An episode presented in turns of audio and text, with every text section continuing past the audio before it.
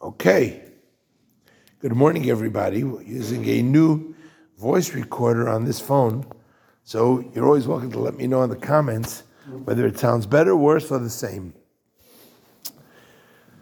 So we begin today the Parsha of Shmini, but in addition to beginning the Parsha of Shmini today, we also have today Yud Aleph Nissen, the Rebbe's 121st birthday, a day we must mark.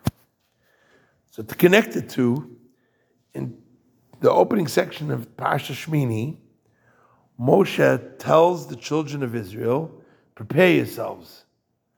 Hashem tasu aleichem kvoid Hashem. These are the things you need to do, and the glory of Hashem will reveal itself to you. Which is an interesting idea, because here, these people have been watching the building of the tabernacle ever since the uh, sin of the golden calf. They built the tabernacle, it came out perfect. They're already on this past the seven days of miluim, of practice, when each of those seven days there was some sort of a revelation of godliness in the Mishkan. Now, for the first time, the Mishkan is opening up for business. Rosh Chodesh Nisan. That is the eighth day, right? That we're talking about at the beginning of this week's Torah portion. Why does Moshe have to tell them, They've seen the glory of God. They saw the glory of God at Matan Torah. They saw the glory of God when they made the Egel. They saw the glory of God, and they've seen the glory of God throughout the process of building this Mishkan. What is unique here about the V'yer Aleichem Kvayt Hashem? And the answer is actually twofold. From one side, the children of Israel can't believe it's actually happening. For create for me a dwelling place, and I will dwell amongst them, and I'll dwell in them. What does that mean? It means to build a Beis HaMikdash inside yourself. They can't believe they're actually doing this. Creating actually the fulfillment of the purpose of creation Dira betachtoinim, a dwelling place for Hashem in this world. It's a concept, it's an idea, it's a utopia they strive for, but the actual actualization of it, it's really happening right in front of my eyes. It's about to actually happen. The actual fulfillment of Dira betachtoinim, that's already a bit much. It takes a Moshe Rabbeinu to have the vision to be able to tell them and say you have permission to believe not only that you are going to create the dwelling place for godliness in this world, but even after the tragedy of the sin of the golden calf, you committed the most incredible infidelity ever in the history of mankind. Even after that, and of course, as Chassidus explains it, Dafka, because of that, you are now in a position to truly create the Dir a dwelling place for Hashem. In the history of the world, there's never been a Moshe Rabbeinu like the Rebbe.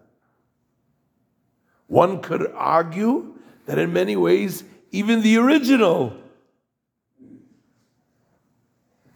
and that's what Chassidus says, each subsequent Pashtus of the Moshe has all the energies of all the Moshe Rabbeinus till then, plus his own. So the subsequent Moshe Rabbeinu is even greater than all the other Moshe Rabbeinus. But no one has brought the world from, so to speak, the Holocaust and everything connected with it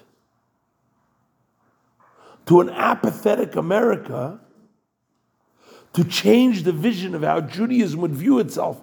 Judaism worldwide would view itself. Why? Because the whole base of Judaism moved to America after World War II. Even till today, I mean, now we have Israel, there's a lot of Judaism there, etc., tremendous Torah, but the truth is, base of Judaism is still in America. And yet, the American Jewish vision was something that couldn't, in its wildest dreams, conceive V'yera Aleichem Kved Hashem, the coming of Mashiach.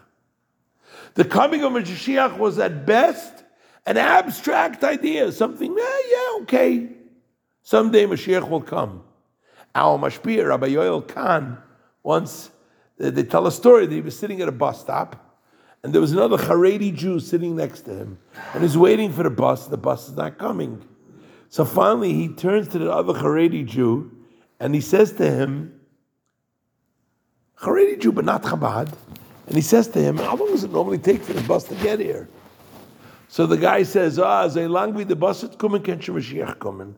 How long is it going to take for the bus to get here? Mashiach could be here already. Rabbi Yoel, who was a, a deep, deep thinker, a mystic, a huge, huge Torah scholar, he had a sense of humor, but not. He says to the guy, What are you talking about? Mashiach is for sure coming, the bus we don't know. What kind of comparison is that? Till the bus will come, Mashiach could be here already. Mashiach is for sure coming, the bus we don't know if it's going to show up. Maybe it will, maybe it won't. Right? The Rebbe changed the entire attitude towards Mashiach and said,